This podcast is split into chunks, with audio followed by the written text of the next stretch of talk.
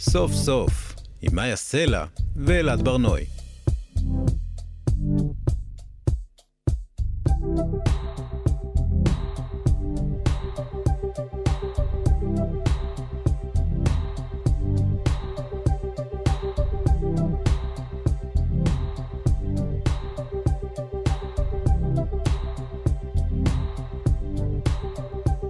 שלום, אנחנו סוף סוף, מגזין סיכום השבוע של כאן תרבות, מיה סלע ואלעד ברנוי, שמים לשבוע סוף. אנחנו ב-104.9 או ב-105.3 FM, אפשר להזין לנו גם כעסקט, באתר של כאן, באפליקציה של כאן ובכל יישומוני העסקטים. איתנו באולפן מפיקת התוכנית אל נסן, על הביצוע הטכני. אלן אדיונוב, אני מיה סלע, שלום אלעד ברנוי. שלום מיה, הסיוט הכי גדול בחברה הישראלית, דפיקה בדלת של קציני נפגעים, עומד במרכז דיון שהתעורר בעקבות מערכון של ארץ נהדרת ששודר אתמול. במערכון נראית הסצנה המוכרת, המבילה, של דפיקה בדלת שבה עומדים אנשים עם מדים, אבל מי שפותח את הדלת הוא בחור חרדי, והפחד שלו הוא לא שחלילה נפגע לו קרוב, אלא שינסו לגייס אותו לצה"ל. זה מערכון שנוגע בעצבים חשופים בצומת של גיוס חרדים והשכול הישראלי, ומעורר דיון שמצד אחד מאשים את ארץ נהדרת בפילוג, ומצד שני אומר שסתירה אמורה לגעת בעצבים חשופים מהסוג הזה. אנחנו נדבר על המערכון הזה עם אלי ביטן, מגיש התוכנית מנדי ביטן ברדיו מורשת, פה אצלנו בכאן. נכון, אנחנו נדבר גם על הגיבור הישראלי והאופן שבו הוא השתנה. אלעד, אתה צופה בשידורי המלחמה, בטח שמת לב שהדמויות שאנחנו רואים על המסך הם לא אותן דמויות שראינו פעם, אתה יודע, ראשי השב"כ והמוסד, יוצאי הסיירות, עכשיו יש גיבורים מסוג חדש. השבוע שודרה בתוכנית התחקירים עובדה עם אילנה דיין בערוץ 12, כתבה של חן ליברמן על הקרב של גדוד 13 בגולני, אחד הקרבות. וכבר בטריילרים הדרמטיים ששודרו אפשר היה להבחין שהגיבורים שאנחנו רואים על המסך הם לא אותם יפי בלורית ותואר שהתרגלנו לראות במלחמות קודמות, באתוס הצהלי, הציוני. אולי זה המבט שלנו עליהם, אגב, שהשתנה. אולי אנחנו מאפשרים, זאת אומרת, המצלמה עכשיו מצלמת אותם, אולי הם תמיד היו. אנחנו נדבר על הגיבור הישראלי החדש הזה עם הסופר והמשורר רון דהן. נדבר גם על נורמות של קבוצות או של קהילות, והאופן שבו הן נאלצות להתאים את עצמן לחברה הכללית. השבוע זכה בחור בן 22 בתביעה, נגד גבר ששלח לו תמונות מיניות באפליקציית ההיכרויות גרינדר, שמיועדת למשתמשים הומואים וטרנסים בעיקר. הוא תבע אותו על הטרדה מינית וניצח. זה פסק דין תקדימי שאולי ישנה את האופן שבו משתמשים מתנהגים באינטרנט עד היום, בכלל על מה מותר ומה אסור ברשתות ובאפליקציות. אנחנו נדבר עם ההיסטוריון דוקטור אפרי אילני על המשמעות של פסק הדין הזה. האם יש דבר כזה, נורמות שונות לקהילות שונות, או שהחוק אמור להיות עיוור לזה ולחול על כולם באותו אופן? תהיה לנו גם פינת שמחתי להסגביר, שבה אני אנסה להסביר לך למה האמריקאים מתקשים להבין שהפירות שהם רואים על העץ והפירות שהם רואים על הצלחת הם אותם פירות בדיוק, ויהיו לנו עוד דברים ככל שנספיק. אבל במאיה, קודם בואי נדבר על פרשת יום הולדת גייט. כן, אז השבוע התפרסמה בקבוצת הפייסבוק משמחים ילדים רעבים, התכתבות בין שתי אמהות, שהתכתבות שמתארת סיטואציה שבה אמא אחת אומרת לאמא האחרת שהבת שלה לא מוזמנת למסיבת יום ההולדת של ביתה. היום הולדת עלתה 9,500 שקל, או פחות ולא יותר. הילדה לא אגב, היא אמרה שם בלי אוכל ובלי שתייה, למבוגרים או משהו. זה, אוקיי. על מה מציא? לא יודעת, תקשיב. הילדה לא מוזמנת כי היא מביאה תמיד מתנות זולות, זאת הסיבה. וגם כי היא אוכלת כמו חזירה. ככה היא כתבה לה, לשון ההודעה. משהו כזה, אכזרי וגואלי, והרשת געשה, והמשפיענים געשו, וכולנו געשנו והזדעזענו. נכון, אבל היה פה הפעם גם משהו שונה, כי מהרגע הראשון ממש, שהדבר הזה התפרסם, התגובות היו מסויגות. הייתה את התוספת של אם זה אמיתי.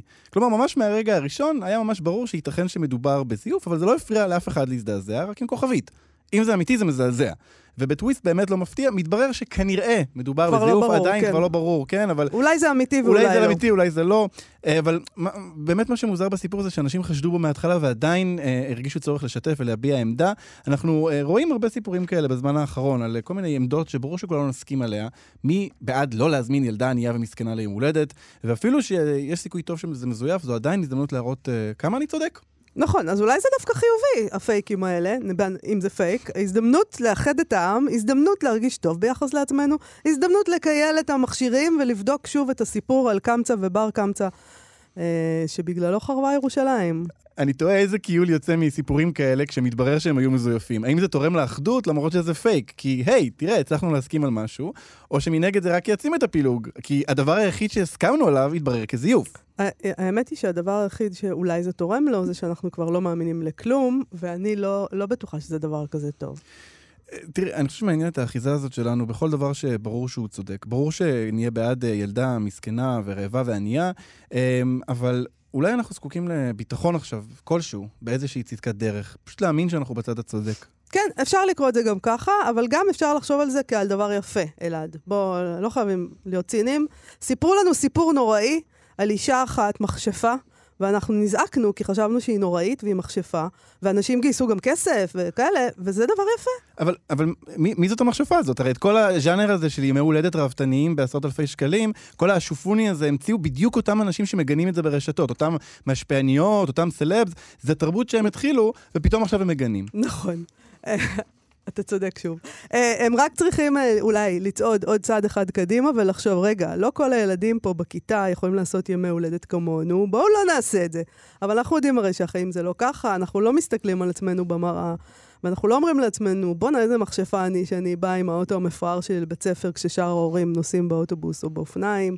אנחנו חיים בחברה רבתנית, ואנחנו מסתובבים עם מכשירים, בגדים, תיקים, משקפי שמש, כל הסמלי סטטוס שלנו. ואנחנו לא אומרים לעצמנו שאנחנו מחשפות. נכון, אז במקום אנחנו בונים לעצמנו מחשפות מקש, וסופים אותנו למוקד. סוף סוף, עם מיה סלע ואלעד ברנוי. כאן תרבות, אנחנו שמים לשבוע סוף. גיוס חרדים ושכול, שני נושאים בוערים ורגישים מאוד בחברה הישראלית, בטח עכשיו, עומדים במרכז מערכון ששודר אתמול בתוכנית ארץ נהדרת, הסצנה המוכרת והמבהילה הזאת של דפיקה בדלת. של קציני נפגעים, מקבלת טוויסט, כשמי שפותח את הדלת הוא בחור חרדי, שמפחד לא מחליל הפגיעה של קרוב, אלא מזה שבאו לגייס אותו לצה"ל. בואו נשמע קטע מתוך המערכון. אדוני, באנו להודיע לך ש... אוי ואבוי לי. איך פחדתי מהדפיקה הזאת בדלת? איך שהתחילה המלחמה, אני ידעתי שבסוף יגיע גם אליי. אנחנו מצטערים. תקשיבו, אין מצב שאני מתגייס. תשכחו מזה. אני בכלל לא בכולל, במקרה אני בבית, קיבלתי אפטר.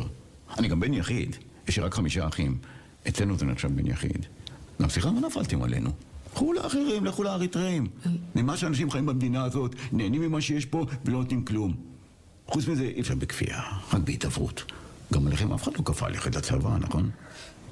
כן, אני חושבת שהייתה פה טעות. אנחנו קציני נפגעים. איזה הקלה. אתם לא יודעים מה עשיתם לי. איזה כתובת יש לכם? ז'בוטינסקי 45. ז'בוטינסקי 45 בני ברק? רמת גן. נו באמת, אתם חייבים להיות הרבה יותר זהירים עם הטעויות האלה. תקופה רגישה. סליחה. בוא. תמצאו שהתפללנו עליו. עשינו כל מה שיכולנו. שלום לאלי ביטן, מגיש התוכנית מנדי ביטן בכאן מורשת. אהלן, שלום. שלום. אלי, אתמול המערכון הזה שודר, כתבו עליו, רן בוקר מוויינט כתב במקום ארץ נהדרת, ארץ מפלגת, שזה בעיטה בבטן, שזה... בעטתם בהרבה לבבות שבורים, סחטן. מה אתה חושב על המערכון? אתה חושב שזו סתירה לגיטימית, או שמדובר כאן בפרובוקציה? נעלבת? אגרוף בבטן. קודם כל, אגרוף בבטן חד משמעית. זה מערכון סתירי... קשוח ביותר. אני רוצה שנייה רגע, לפני שאנחנו מנהלים את הדיון על המערכון, להוריד שנייה את העניין הזה של הלגיטימציה. אני מאלה שמאמינים שלפעמים מערכונים הם לא לגיטימיים, אם הם מכילים גזענות, הסתה לאלימות, אולי אם הם מעודדים סטריאוטיפים, אולי אם באמת מפיצים שנאה, זה ממש לא המקרה הזה. ואני אומר את זה בתור בן אדם שלא שירת בצבא, ושגם מתנגד לשירות חרדים בצבא. זו העמדה שלי. ועדיין, זה מערכון אדיר, זה מערכון חזק, זה אגרוף בבטן, זה משמעותי מאוד. הוא מצליח המערכון הזה לעשות מה שהרבה לא מצליחים, לקחת הרבה מאוד טענות של חרדים, של דוברים חרדים, מסבירנים חרדים, אולי פוליטיקאים חרדים, בתקשורת או ברשתות החברתיות, אולי בעיתונות החרדית, ולשים לב כמה הם מגוחכים מול המציאות של האובדן, מול המחיר הזה, מחיר הדמים, מול השוויון בנטל, מול הנטל עצמו, והוא עושה את העבודה הזו מצוין. אבל אז אולי זה כן הסתה, אבל אלי, זה כן הסתה באיזשהו מקום, להגיד, תראו אותם, הם לא משתתפים איתנו בסיפור. למה אתה חושב שזאת לא הסתה? כי אנחנו לא משתתפים. אני אומר את זה בתור בן אדם, את יודעת מה, אני אקח אותך לסיטואציה, אני עומד בשוק הקרמל, מצלם איזושהי כתבה, ובן אדם ניגש אליי, וגורר רגל, ומצביע על הרגל, ואומר לי, הרגל הזאת היא ממלחמת לבנון הראשונה, אתה לא עשית צבא. עכשיו, תקשיבי, אני יכול לנהל דיון על צבא, לא צבא, על חרדים, לא חרדים. ברגע שבן אדם אומר לי את הדבר הזה, והוא צודק, אני משפיל את המבט. אני משפיל את המבט, אם אני אענה לו, או אכנס איתו לאיזשהו ויכוח של רשתות חברתיות, זה חוצפה מצידי, זה חוסר רגישות מצידי, וזה לא משנה שיש לי את העמדות ואת ההסברים, ואני מבטיח לך שיש לי אותם. וזה הרגע שאנחנו נמצאים בו. זאת אומרת, אני חושב שהרבה מאוד מהחרדים שמגיבים בכל מיני טענות כאלה, למה אריתראים, למה ערבים, למה ככה, אנחנו תורמים בחסדי נעמי, אנחנו מתנדבים בזק"א, כל מיני דברים כאלה. יש בזה הרבה חוצפה מול הצד השני, מול ה-500, יותר מ-500 מיטות שחוזרות מעזה. וחוסר השוויון בבתי הקברות, וזה...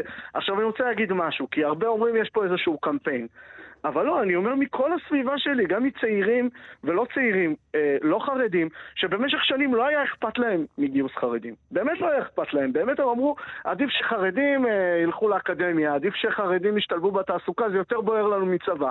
משהו השתנה בחודשים האחרונים, ואני חושב שהמערכון הזה, הצליח לשים את השינוי הזה. ואני חושב שחרדי שרואה את המערכון הזה, או מי שתומך בזכות לסרב, לא משנה אם זה סירוב מצפוני או סירוב דתי, רואה את המערכון הזה ואומר, אוקיי, זה הדיון, זה הסיטואציה שאנחנו נמצאים בה, וזה באמת הסיטואציה שאנחנו נמצאים בה עכשיו. זה משקף משהו, ושוב אני אומר את זה בתור מי שעדיין נמצא בעמדה הזאת שזכותם של החרדים לסרב, ושלא צריך לגייס חרדים לצבא וכו' וכו', ועדיין זה מעמיד את הדיון הציבורי בדיוק איפשהו עכשיו, ואני מודה שלפני שנה הוא לא היה שם. אליה, אתה יודע, הרבה פעמים הדברים האלה הם שיחה פנימית שנעשית בקרב הצופים של ארץ נהדרת, הקהל הרגיל שצופה ואוהב את ארץ נהדרת. הסרטון הזה זה משהו שעובר גם בציבור החרדי, הוא מעורר שיחה פנים חרדית גם? ישמע, מוקדם מדי, כן? בסופו של דבר זה שודר השבוע. אני מניח שהוא ילווה את הדיון הציבורי. אני יכול להגיד על הדיון, עד שהדיון מתנהל, בטח מאז 7 באוקטובר, ברמה אחרת לגמרי, גם ברחוב החרדי, גם חרדים שלא התגייסו ואומרים אנחנו לא בסדר, אני רואה את הקבוצות החרדיות, גם אפילו בטוויטר, ואני רואה אותם סוערות מאוד, סוערות, אתה יודע, אנחנו מתעסקים בזה בתוכנית שלנו, ואנחנו רואים את התגובות מכל הצדדים, חרדים, חרדיות, רואים שמשהו מאוד מאוד תוסס, אני בטוח שהסרטון הזה... יהפוך להיות משמעותי מאוד בתוך השיח, אתה יודע, בוא תראה איך הדברים. להגיד לך עכשיו שאתה יודע שבני ברק עודת, בדיוק עכשיו הייתי בבני ברק, העיר בינתיים סבבה, רגיל אנשים הולכים. עוד עומדת על תילה, כן. אבל תגיד, אתה חושב שיכול להיות שאתה אומר שהכל השתנה מאז השבעה באוקטובר, הסיטואציה השתנתה, יכול להיות שהמצב הזה השתנה שהחרדים יגידו עכשיו, רגע, בוא אנחנו נעשה איזה מחסקן, אנחנו צריכים להשתתף. וכן, אנחנו מדברים כל הזמן על זה שאנחנו, לא, אנחנו צריכים ללמוד בישיבות, אבל אנחנו לא כולנו לומדים באמת בישיבות וכל הדבר הזה. בואו נפתח את הדבר הזה. בדיוק. אז אני רוצה להגיד משהו.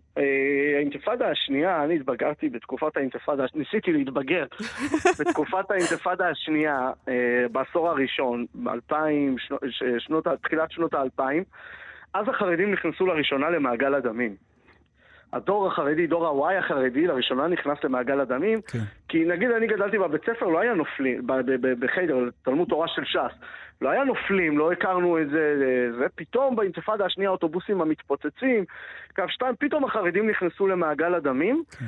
וזה הוביל לכל תנועת ההתנדבות החרדית העתירה, לא משנה אם זה זק"א, מד"א, איחוד הצלה, ובאמת עשרות אלפי חרדים, ארגוני החסד, ארגוני הרפואה, שהלכו בניגוד לדעת הרבנים, חרף מחאה רבנית מאוד קשה, ונכנסו לכל העניין הזה של התנדבות, ואיזושהי השתתפות מסוימת. המחסום הזה של המדים לא נפרץ. יכול להיות שבשבעה באוקטובר ייפרץ גם העניין הזה של מחסום המדים, המדים הירוקים, לשים את המדים הירוקים להיות חלק מהצבא. אבל מה שלא פחות מעניין זה השאלה החילונית בהקשר הזה. כן. אני רוצה להגיד שמבחינה דורית, במלחמת לבנון הראשונה בשנות ה-80, דור ההורים שלי, הוא נחשף אז לכל העניין הזה של החוסר בשוויון בנטל.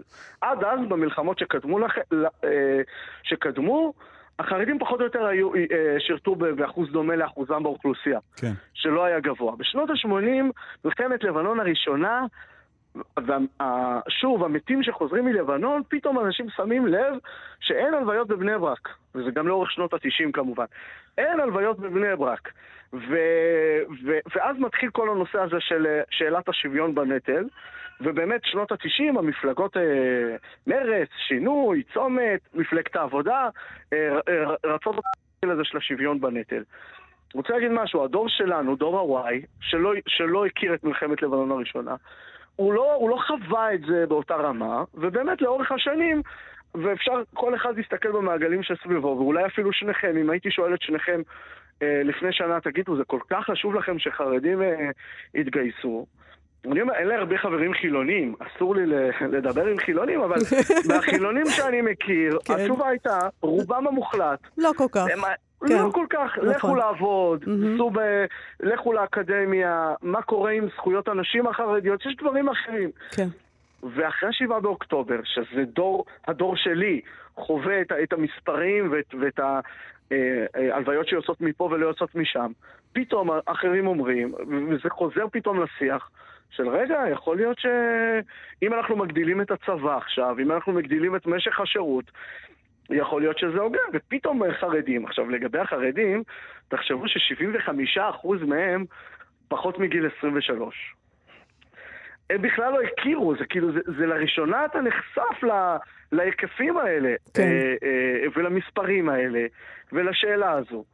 ולקונפליקט הזה, עכשיו, יכול להיות מאוד שאם לא תהיה ברירה והחרדים יהיו חייבים לשרת, בטח ברמת הרבנים וברמת ההנהגה, יכול להיות שהם יבחרו לעזוב. עד כדי כך, נגיד שאני שואל את אמא שלי, אם לא תהיה ברירה לשרת, לקחת חלק בלחימה, להילחם או לעזוב את המדינה, היא אומרת, אנחנו נעזוב. באמת? וואו, אוקיי. ואני רוצה להגיד, ואבא שלי נפצע במלחמת לבנון הראשונה לחם, ואחי הוא קצין בצבא, אבל זה משהו שהוא מאוד ברור. ומאוד ימנים אגב, ופטריוטים. רגע, זה לא מסיבה של אנטי-ציונות בעצם.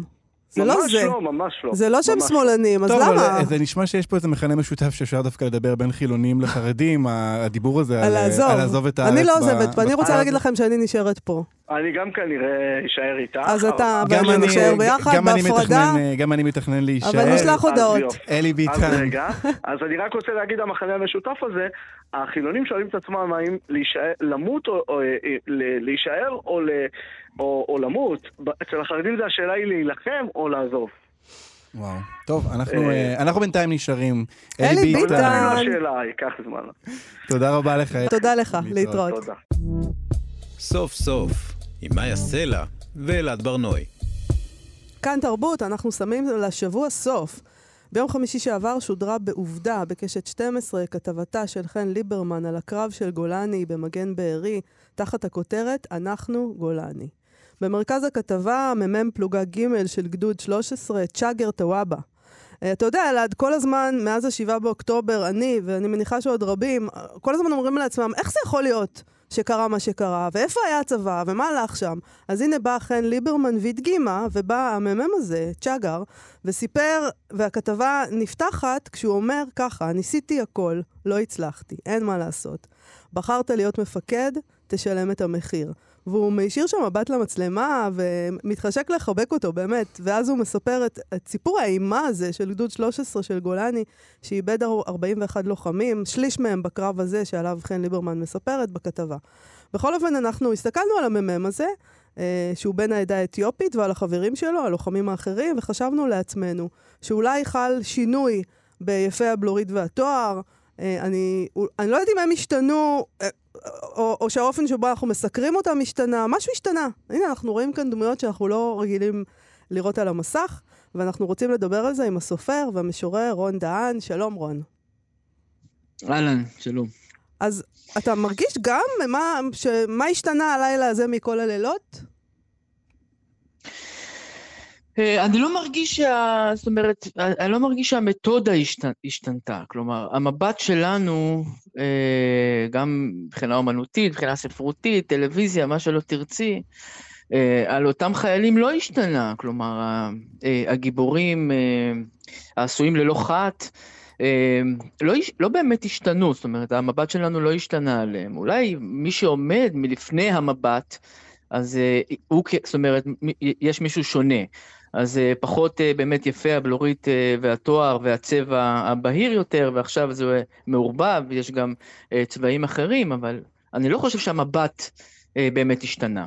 אתה חושב שמשהו בדבר הזה משנה גם את האופן שבו זה מסופר? אתה יודע, הרבה פעמים אנחנו רגילים לראות את דמות כזו של איזה ראש מוסד, יוצא שב"כ, שמספר את הסיפור באופן מאוד ספציפי, ופתאום אנחנו רואים מספרים חדשים. אתה חושב שגם הסיפור מסופר אחרת? אז זה באמת שאלה כמה הביוגרפיה נכנסת, הביוגרפיה הפרטית נכנסת לתוך הסיפור. אני יכול לחשוב...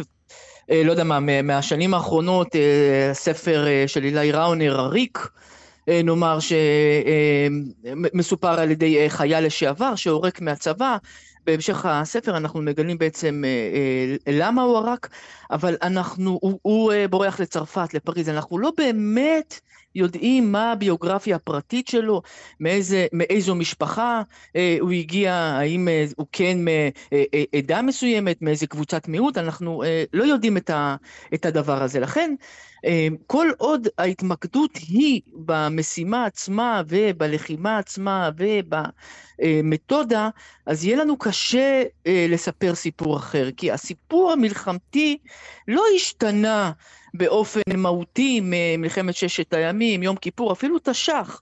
זאת אומרת, הסיפור עצמו של מעטים נגד רבים, קורבן נגד המקרבן, סלע קיומנו, האיום הקיומי, הסיפור הזה לא השתנה גם במלחמה האחרונה, מלחמת עזה, ולכן קשה מאוד להגיד שהסיפור באמת השתנה. עכשיו, כמובן שזה תלוי באופן שבו אתה מספר את הסיפור, בין אם אתה סופר, בין אם אתה קולנוען. כמה מהביוגרפיה הפרטית של אותו מפקד מהעדה האתיופית נכנסת לסיפור הלאומי? כמה מזה נכנס? הפחד שלי, לא הפחד שלי, או, זאת אומרת, מה שכן אפשר לומר, זה שכל הסיפורים האלה, בין אם הלכת ברגל מאתיופיה דרך סודן ודרך סיני ולארץ, ובין אם הגעת במטוס, או בין אם הגעת חס וחלילה אחרי השואה, יש, לסיפור הלאומי יש את היכולת להכיל את כל הסיפורים האלה, כל עוד בסופו של דבר עומד מפקד עם מדים ומסתער לאן שהוא מסתער. ככה שיכול להיות שהסיפור השתנה, אבל האם בקצה של הדבר משהו השתנה, כאן אני כנראה אגיד שלא השתנה הרבה. לא השתננו, אתה חושב. בוא נשמע קטע מהכתבה הזאת, בוא נשמע אותו.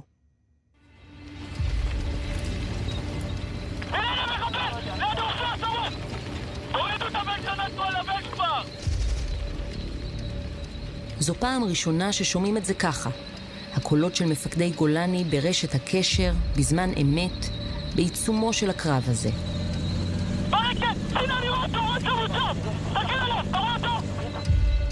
תשגר הממם וברקת הסמך ממפי נמצאים עם 9 לוחמים, עדיין במרחק קילומטר משאר החיילים שלהם. כשהדיווחים מתחילים להגיע, ואיתם תמונת הקרב שלא דומה לכלום. היה פיגור בשבע, בנדו היה שרוף. היה פיגור בשבע. סמך מפי עושה לי, צ'רגר, תקשיב, יש פשיטה למוצב, חייבים להגיע למוצב, יש כבר הרוג ופצועים. מתחילים נסיעה, נסיעה מטורפת. מתחיל לראות! מתחיל לתת אש, המחבלים יורים עלינו, אנחנו יורים עליהם.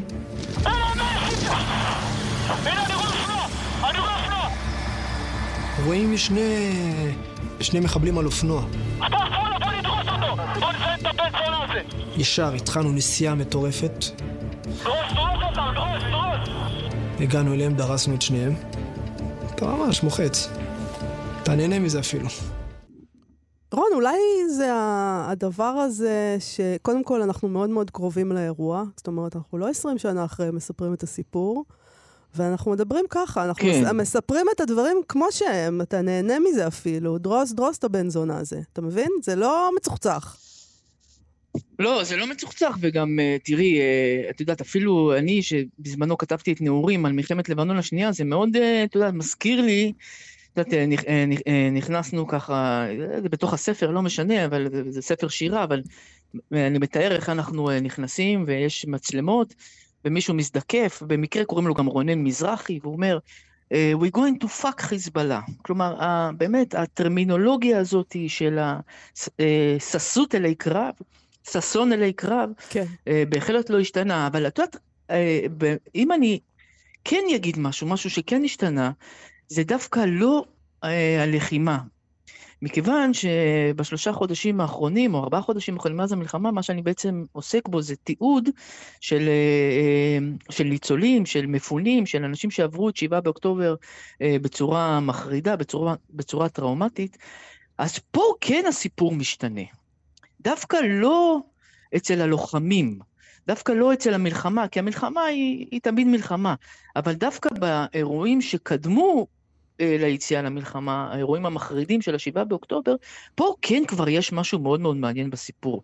כי כשאתה מראיין או שומע עדות של בדואי מביר האג' שקפץ ועזר שם להילחם, ועזר לפצועים בנובה, או שאתה שומע באמת את איתמר אלוס מאופקים, שבאמת יוצא בבגדי השבת שלו ונלחם במשך יום שלם במחבלים, או הלוחמת, האישה שלקחה את שתי הבנות שלה, התחבאו בתוך המקלחון, וככה הם ניצלו, אז פה כבר באמת יש משהו יותר מעניין מבחינת הסיפור והמבט, כי זה לא קשור לנשק ולטרמינולוגיה ולאיזשהו סיפור לאומי שנמשך מאז ועד היום, אלא משהו שיש בו הרבה יותר תושייה, ויש בו הרבה יותר ביוגרפיה, ויש בו משהו, בעיניי לפחות, שכן יכול להעיד על השינוי.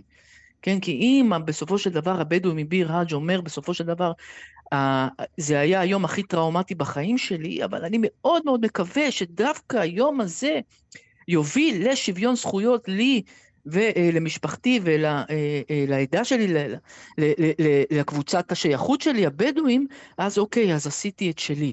ואז פה באמת יש כבר משהו הרבה יותר מעניין והרבה יותר מרגש, שאפשר להגיד, אוקיי, זה פתח לשינוי. כן. זה גם הסיפור הזה של מה שקרה לנו פה בעורף בעצם. רון דהן, מה אני אגיד לך? שיהיה לנו בשורות טובות. רק בשורות טובות, תודה. תודה רבה לך, להתראות. תודה רבה אלה, תודה רבה מאיה, ביי. ביי. סוף סוף, עם מיה סלע ואלעד ברנוי. כאן תרבות, אנחנו שמים לשבוע סוף. השבוע פסק דין תקדימי בבית משפט לתביעות קטנות קבע ששליחת דיקפיק, כלומר תמונה של איבר זכרי, או בכלל תמונת עירום לא רצויה, היא עילה מספקת לאישום על הטרדה מינית. אודי שחם, סטודנט למשפטים מירושלים בן 22, תבע משתמש באפליקציית ההיכרויות גרינדר, שהטריד אותו בהודעות שוב ושוב, גם אחרי שזה חסם אותו, אבל התביעה התמקדה בתמונת עירום שנשלחה, למרות שבפרופיל שלו כתוב באופן מפורש שהוא אינו מעוניין לקבל תמונות של איברי מין, ולמרות שבתקנון של גרינדר כתוב שאסור לשלוח תמונות מיניות בלי אישור לדבר. גרינדר היא אפליקציית היכרויות שמיועדת בעיקר להומואים, טרנסים וביסקסואלים, השם המילולי שלה הוא מתחנה. זו אפליקציה שנהוג בשיח מיני בוטה ומפורש, ונשאלת שאלה האם מרחבים כאלה יכולים להתקיים בעולם שבו אנחנו חיים. אודי שחם התובע התראיין היום במגזין חלון גאווה אצלנו בכאן תרבות, ואיתי שיקמן המגיש שאל אותו האם הוא לא חושב שפשוט מדובר במקום עם חוקים משלו, חוקים שונים. הנה מה שהוא ענה. הגריינדר הוא לא אקסטריטוריה שהכל הולך בה. כפי שאגב גם קיבל השופט בהכרעתו בפסק הדין, הוא ממש מצטט את הדברים האלה שאתה אומר. נכון, אני כתבתי את זה גם בכתב התביעה שלי, אני אמרתי, זה שמקובל, תראה, כולנו גם מקובל לשים את האוטו באדום כשאני רגע עוצר להביא משהו מהסופר פארם, נכון? אבל אם עובר שם שוטר, הוא ייתן לי דוח. מה זאת אומרת, זה מקובל, אז מקובל אז אפשר, אין חוק. זה שמקובל, זה רק אומר שצריך לתבוע כדי להכיל את הסטנדרטים שבחקיקה על האנשים עצמם. אי אפשר לעשות משהו, ואז להגיד, אבל מותר לי כי זה מקובל. אנשים ששולחים דיקפיקים הם אלה שיוצרים את זה שזה מקובל.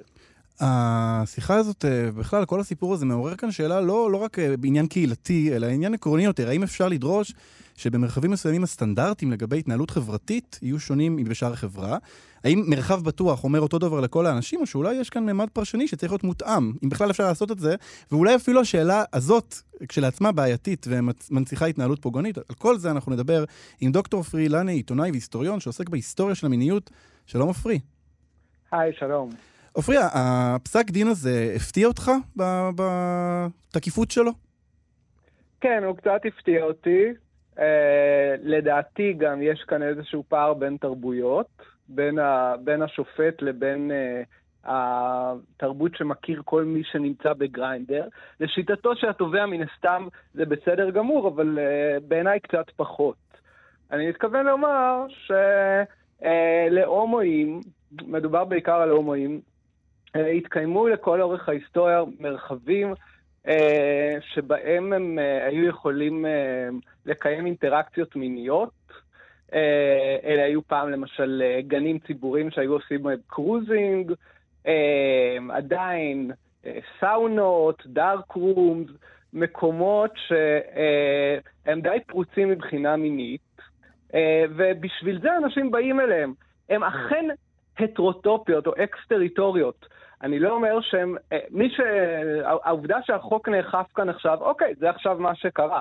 אבל הרעיון שהמקומות האלה זה שהם כן אקס-טריטוריות. אבל אופרי, אולי זה עניין דורי, אולי ההומואים החדשים אני אקרא להם, כלומר אנשים צעירים, הבחור הזה שטבע הוא בן 22, הם לא רוצים את החיים האלה, הם לא רוצים לחיות ככה, הם לא רוצים את זה. וזה מה שהוא אומר פה, לא, אני לא רוצה את הדבר הזה.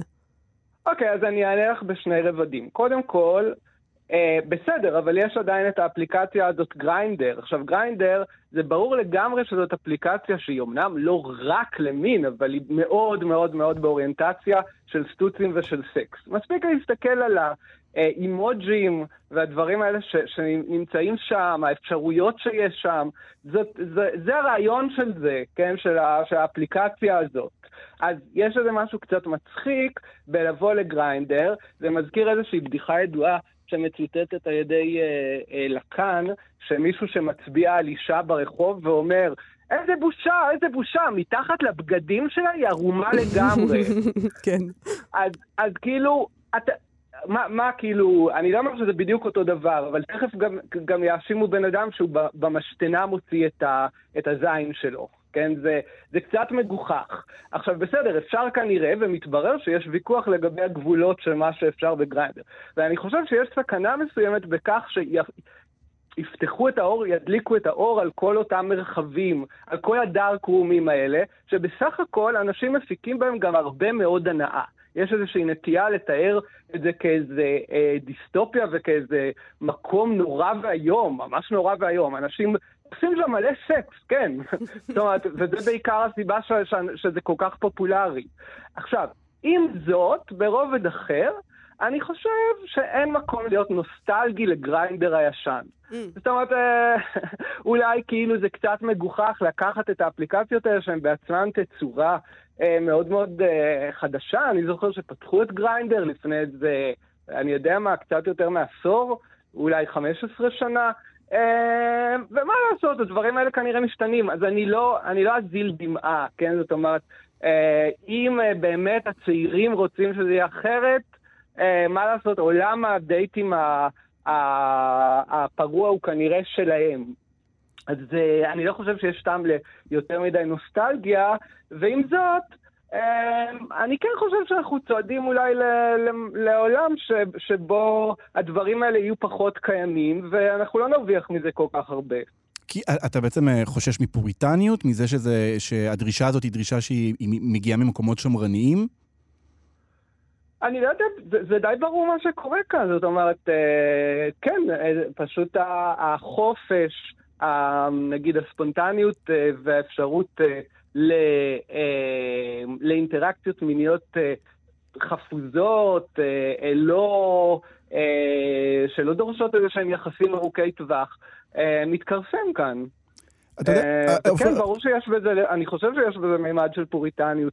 אגב, גם הנימוקים שלו, שהוא כאילו באיזשהו תפקיד של כמו השוטר מלמד לקח את מי שחונים לרגע באדום, ברמה משפטית סבבה, הוא גם סטודנט למשפטים, אבל זה לא ממש משכנע אותי באיזושהי רמה אתית שהוא עשה כאן איזה מעשה גדול.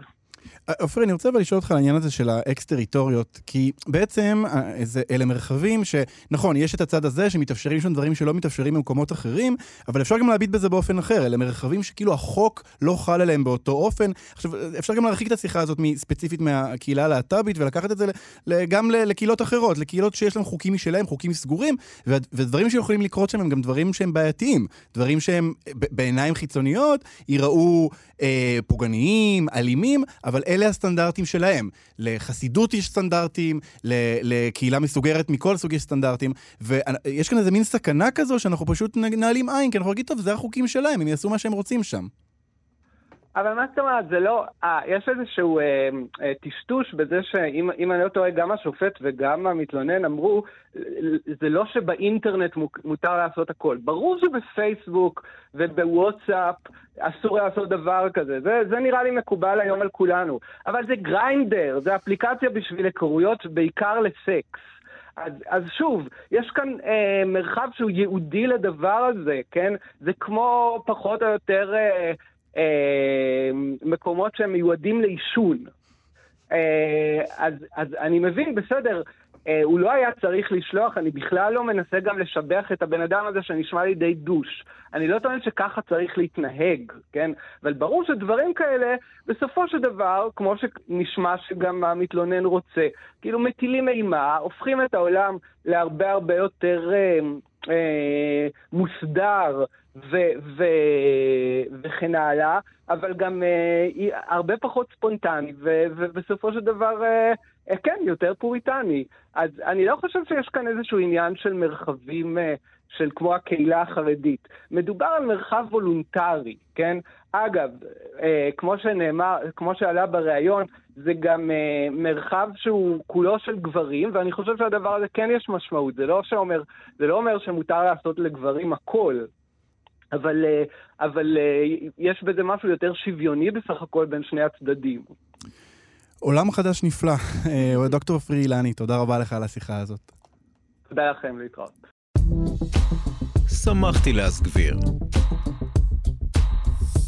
סוף סוף הגענו לפינה האהובה, שמחתי להסגביר, שבה מאיה אני מסגביר לך על תופעה כלשהי, כי אני רוצה שתלמדי. והיום אנחנו נדבר על סרטון שהתפוצץ השבוע בטיקטוק, ובו צעירה אמריקאית שאומרת, לא יכול להיות שאני היחידה שלא יודעת את זה. אתם ידעתם שלימונים שאנחנו אוכלים, זה אותם לימונים שגדלים על העץ? I can't be the only person on the planet that didn't know that you can just pick a piece of fruit off of a tree and eat it. I had a friend come over a few weeks ago, and she was like, Carly, why do you have a bag of lemons in your fridge? And I said, oh, well, I use lemons in my cooking a lot, and sometimes I put them in my sparkling water. And she was just like, no, but why do you have a bag of lemons from the store? And I said, oh, well, sometimes I cook with them, and I also put them in. And she said, no, you have a lemon tree outside. And I said, okay. And she said, so why do you buy lemons? And I said, because I cook with them. And she said, Carly, you have a lemon tree, you just pick the lemons off the tree and you put them in your food or in your sparkling water. And I said, don't you have to do something to them? And she said, what do you mean? And I said, you don't have to do anything to the lemons? And she was pretty upset, which I guess I am one of the very few people. I didn't think that I was one of the very few people, but maybe I am one of the very few people that didn't know that there is nothing that you have to do to a lemon before you eat it from a tree. You can just take it off the tree. Am I the only person? I'm 28, for reference. Am I the only person? For reference. טוב, אז היא בעצם חושבת, קרלי, ששמענו אותה מדברת, היא חושבת שהפירות עוברים איזשהו תהליך לפני שאנחנו אוכלים אותם ומשתמשים בהם. אי אפשר פשוט לקטוף פרי מעץ ולאכול אותו. מאיה, מה את חשבת כשצפית בסרטון הזה? חשבת שמדובר פשוט במישהי טיפשה? אני לא יודעת מה יש להסגביר פה. אי אפשר פשוט להגיד, הבחורה הזאת טיפשה, ומדהים, מה מדהים בבחורה הזאת? תראה איזה אנגלית טובה יש לה, יודעת אנגלית. אז אני מבינה שזה לא סתם טיפשות. אוקיי, תסגביר. תראה, הסרטון הזה התפוצץ והפך לוויראלי, וזה נותן לנו רמז שלא מדובר בטיפשות נקודתית, כי טיפשות נקודתית לא מייצרת סרטונים ויראליים. צריך איזשהו בסיס כדי שהדבר הזה יעורר רגש אצל אנשים. ואני חושב שהשאלה שנשאלת כאן זה למה היא חושבת ככה? האם זה עניין דורי? אבל האינטרנט זיהה שכנראה מדובר בעניין אמריקאי. בואו נשמע רגע טייק שעשו לסרטון הזה. I can't be the only person on the planet that didn't know that you can just pick a piece of fruit off of it. No, I'm sure there's plenty of other Americans that think that as well. I just don't think there's anyone else from any other countries that would think that. לא, זה גם העולם אוהב לשנוא את האמריקאים, לא? נכון מאוד, לפעמים יש סיבות טובות גם. אז כמו ששמענו, המשתמשת כאן בטיקטוק היא בריטית, והיא אומרת, היא מסבירה את הדבר הזה באמת בהקשר אמריקאי, ורוב השיח שנוצר כאן הוא על עניין של אמריקאים וכל מה שקשור לטבע. אני רוצה רגע לספר לך, מאיה, שבשנת 2017 נערך סקר שפורסם בוושינגטון פוסט, שלפיו 7% מכלל המבוגרים האמריקאים מאמינים ששוקו, המשקה, שוקו, מגיע מפרות חומות. זה מכון, מי שעשה את זה, מרכז לחדשנות של US Dairy, כלומר, זה לא מדובר באיזה סקר שולי. אני רוצה לחזור על זה שוב. שוקו מגיע מפרות חומות. כן, חלב בצבע חום. יגיע מפרה בצבע חום, למה לא? הם בסקר הזה כינו את האמריקאים אנאלפביתים חקלאיים, הם גם הזכירו שם סקר שנערך בתחילת שנות ה-90, שקבע שכמעט 1 מכל 5 מבוגרים לא ידע שהמבורגרים עשויים מבקר. אוקיי? עכשיו, תחשבי רגע על המונח farm to table, שמאוד פופולרי במסעדנות אמריקאית, שבעצם חושבים על זה, בעצם מה הסיפור? הרי ברור שהאוכל מגיע מהחבל לשולחן, נכון? אז לא. יש הסבר לדבר הזה, וההסבר הזה הגיע מאלקסיס ניקול נלסון, שהיא משתמשת באינסטגרם שמכנה את עצמה The Black Forager, אוקיי? היא לקטת מזון אמריקאית, והיא אומרת שכמו הרבה דברים בהיסטוריה האמריקאית, זה מגיע מגזענות. אני מאוד ממליץ לצפות בסרטון המלא באינסטגרם שלה, אבל אני כן אספר לכם מה היא אומרת. היא מסבירה שבגלל שהאמריקאים רצו לנשל את הילידים מהקרקעות שלהם בצפון אמריקה, נקבע חוק שכדי שיהיה מותר לך ליהנות מפירות של עץ על קרקע כלשהי, את צריכה להיות הבעלים של הקרקע הזאת. מה שאומר שאוטומטית כמעט כל אזרחים לא יכולים לטעום מהפירות, אז הם התחילו פשוט לאט לאט לנתק את עצמם מהאפשרות הזאת. כלומר, הפעולה הזאת של לקטוף מהעצים הפכה להיות משהו לא חוקי, מה שאומר שאנחנו לא עושים את זה, מה שאומר שאנחנו לא יודעים שזה קיים. כלומר, נוצר כאן איזשהו ניכור של אמריקאים, כל מה שקשור לקרקע, עד כדי כך שבאמת הרבה מהם פשוט מבינים באופן תיאורטי את הקשר שבין אדמה לצלחת. עכשיו, אני רואה אותך מהווה את פרצופך בחוסר הבנה. לא, כי יש גם איזה ידע כללי, כלומר, נגיד, אין לך עץ לימון בגינה, למשל לי אין עץ לימון בגינה, כי אין לי גינה, אבל אני עדיין מבינה שאם אני רואה לימון על עץ, אני יכולה לקטוף אותו ולסחוט אותו לתוך התחינה. אז אני יכולה להגיד לך שאני בילדותי ליד הבית שלנו היה מטע אבוקדו, והיה שם שלטים שאמרו שהאבוקדים האלה לא מיועדים למאכל. ופעם אחת אמרתי, מישהו שאל אותי על למה אנחנו לא אוכלים אבוקדו מעץ, ואז אמרתי, כי הם לא מיועדים למאכל, זה לא אבוקדו שאוכלים אותם. ותסתכלו עליהם, אמרו לי, כאילו, אז מה אתה חושב שעושים איתם? אז אני רוצה רק להגיד ש... גם אנשים שרואים עצים מול העיניים שהם יודעים איך הם פועלים, לפעמים כשהתיעוש, יודעת, שהמערכות אומרות לך שאי אפשר, אז את פשוט מתחילה להאמין בזה.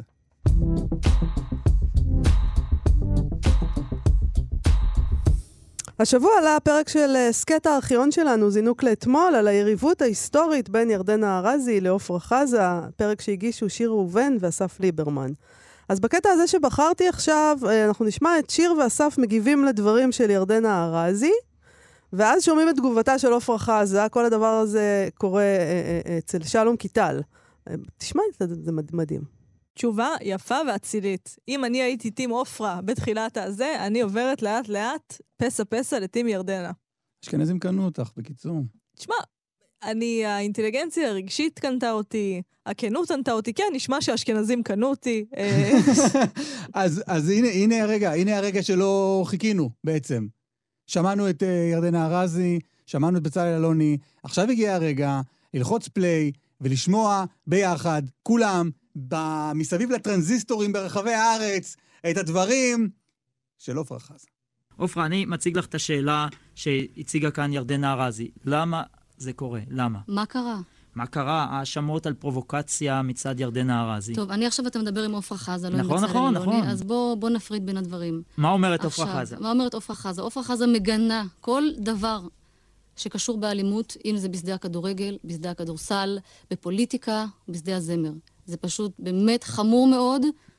אני כועסת אם זה באמת מעריצה שלי, בסך הכל יש לי הרבה מאוד מעריצים בכל הארץ, אין לי שליטה, אני נכון, לא צריך לקחת את המילים שאני בקשר עם מעריצים, לקחת את זה לכיוון אחר, נכון, אני שומרת קשר על מעריצים, אני מתקשרת לפעמים להגיד מזל טוב, זה המקצוע שלי, אני אוהבת את המעריצים שלי, אני אוהבת את עם ישראל, אבל לקשור את זה כשאולי אני מדברת עליה דבר עם המעריצים, אני חושבת שזה חמור מאוד, אני מאוד נפגעתי, מאוד מאוד נפגעתי מהעניין שפשוט... בכל העיתונים, עופרה חזה אשמה, הם שולחים. מה קרה? זה גז לייטינג, אתה לא חושב? מה זה? כאילו, מה קרה? תראה, אני הייתי בטים עופרה לפני הפרק הזה, ואני עדיין בטים עופרה, אבל אני...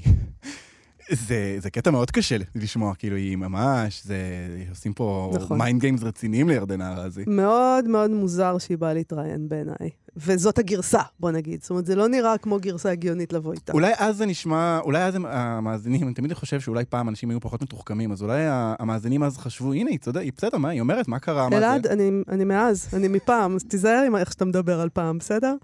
תשמע, בוא נשמע עוד קצת מהשיחה בין שלום קיטל לעופרה חזה, כי שלום קיטל מנסה בעצם לעשות סולחה פה, אבל לא נראה לי שהוא בכיוון. בשלב הזה, את יודעת, הדבר היחיד שאני יכול להציע לכן, ככה מתוך העובדה שאני שומע את שתכן, אולי תדברו זו עם זו, תיפגשו, תגידו שלום, תעשו שיחת פיוס. תשמע, אני לא רבתי עם ירדנה, ואני לא רבה עם ירדנה, היא לא המתחרה שלי ואני לא המתחרה שלה. אין בינינו שום דבר, זה רק מלחמה של יחסי ציבור. אין לי על מה להתנצל ואין לי על מה לבוא לדבר בכדי להגיד בוא נהיה חברות. אין את הדבר הזה, זה לא קשור, אני לא מתראה איתה, זאת אומרת, לא יוצא לנו להיפגש. אז תתראו. ורק רגע, תן לי לסיים. כן. אני, בכל הרעיונות שהיו לה ברדיו, היא תמיד אמרה שאנחנו חברות. אני אף פעם לא הכחשתי, למרות שאנחנו לא בקשר יומיומי, אבל גם קראתי לאחר מכן בכמה כתבות בעיתונים, שאמרה שנמאס לה, מכריחים אותה לפרגן לעופרה חזה, בזמן שאני לא בראש שלה כמו זאת וכמו זאת. אז אני בסך הכל פונה לירדנה שתהיה הגונה בעניין.